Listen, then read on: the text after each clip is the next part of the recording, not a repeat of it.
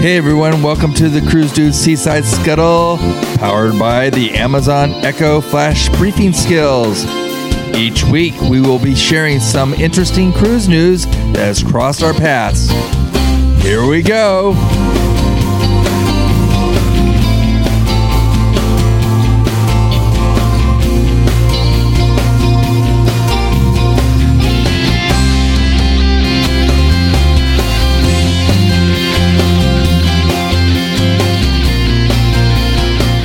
Think back a few years ago in 2015, and you might remember headlines surrounding El Nino. Well, El Nino might be back. The United Nations just announced there's an 80% chance El Nino will be arriving in early November through February.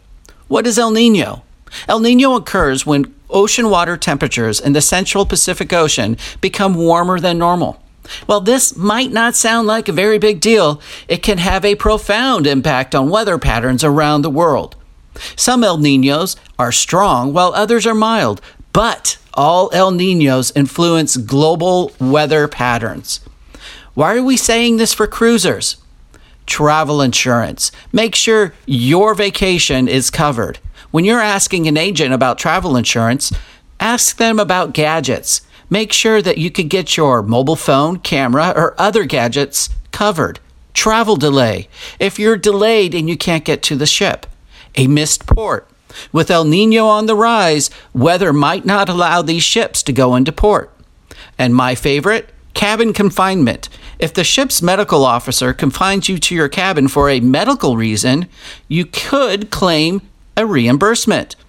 Missed departure if you've missed your departure because of the weather, unused excursion. You plan that excursion of a zip line, but guess what? The storms rolled in and other activities. Just make sure when you're getting your travel insurance, you ask your agent that everything is covered. Again, this is Scott, that Seaside Scuttle. Until next time, everyone, keep on cruising. Have a good one.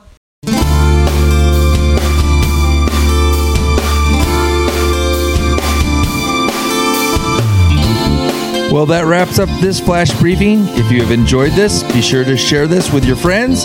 You can find the Cruise Dudes podcast at thecruisedudes.com.